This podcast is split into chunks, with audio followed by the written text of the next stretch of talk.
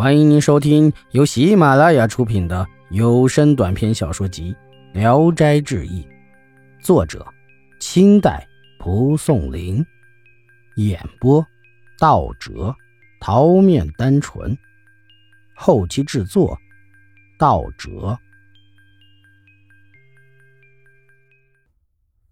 恶鬼有个叫马勇的，是齐地人，为人贪婪，是个无赖。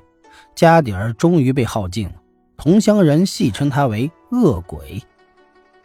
到了三十多岁时，日子更加的艰难，衣服破烂不堪，常常两手交叉着搭在肩上，在集市上偷拿食物吃，人们都厌弃他，对他不屑一顾。同乡有个朱姓的老头，年少时携带家眷住在繁华都市，干着不正当的行业。晚年回到家乡，被世人大加非议，但朱氏修正品行，广做善事，人们开始稍有礼貌地对待他。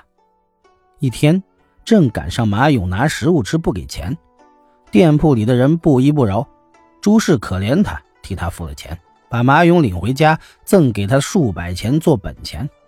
马勇拿去后，不肯自谋职业，坐吃老本。不久，本钱花光了。又重蹈旧辙，他惧怕和朱氏相遇，于是逃到临沂。夜晚住在学宫中，冬夜寒气袭人，马勇就摘下圣人塑像冠冕上的玉串，烧了棉板取暖。学官知道后大怒，要用大刑。马勇苦苦哀求赦免，愿意为学官积蓄钱财。学官大喜，就把他放了。马勇探得某书生家财殷富，便登门强行勒索钱财，故意挑动那人大怒，然后马勇用刀自伤，诬陷那书生伤人，把他告到了学官。学官勒索得了很多贿赂，才没把那书生除名。其他的学生都很愤恨，共同告到县官那里。县官探访到实情，打了马勇四十大棍，用枷锁锁住他的脖子。过了三天。马勇就死在狱中。这一夜，朱氏梦见马勇穿戴整齐的进来，说：“我辜负了您的大恩大德，今晚来报答。”梦醒了，恰逢妾生了个儿子。朱氏知是马勇转世，就给孩子起名叫马儿。马儿自小不聪明，可喜的是他还能读书。二十岁时。朱氏竭力活动，才让马儿进了县学。后来，马儿去考试时住在旅店里，白天卧在床上，见墙壁上糊满着旧时的八股文章，仔细一看，有“犬之信”的题目，心里感到很难做，就读完这篇文章，并且记住了。进入考场，考的恰好是这个试题，马儿便把记忆的抄录下来，得了个优等，考中了。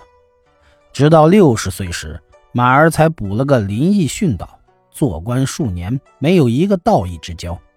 要是从袖子里拿出钱给他，他就露出贪婪的笑容；否则，眼皮一耷拉，摆出一副威严的样子，好像不认识。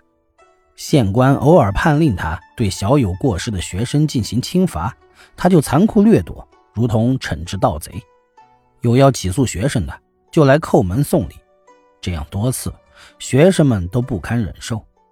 马儿年近七十，体态臃肿，又聋又瞎，常常向人们索取能使白须变黑的药物。有个狂放的学生折了根西根，就来哄骗他。天亮了，大家一看，马儿的胡须成了红色，就像庙中灵官塑像的模样。马儿大怒啊，要拘捕这个学生。而这个学生已经在前一夜晚逃走了，因为这个缘故，马儿恨气郁结，过了数月就死了。本集演播到此结束，谢谢大家的收听，喜欢请点赞、评论、订阅一下。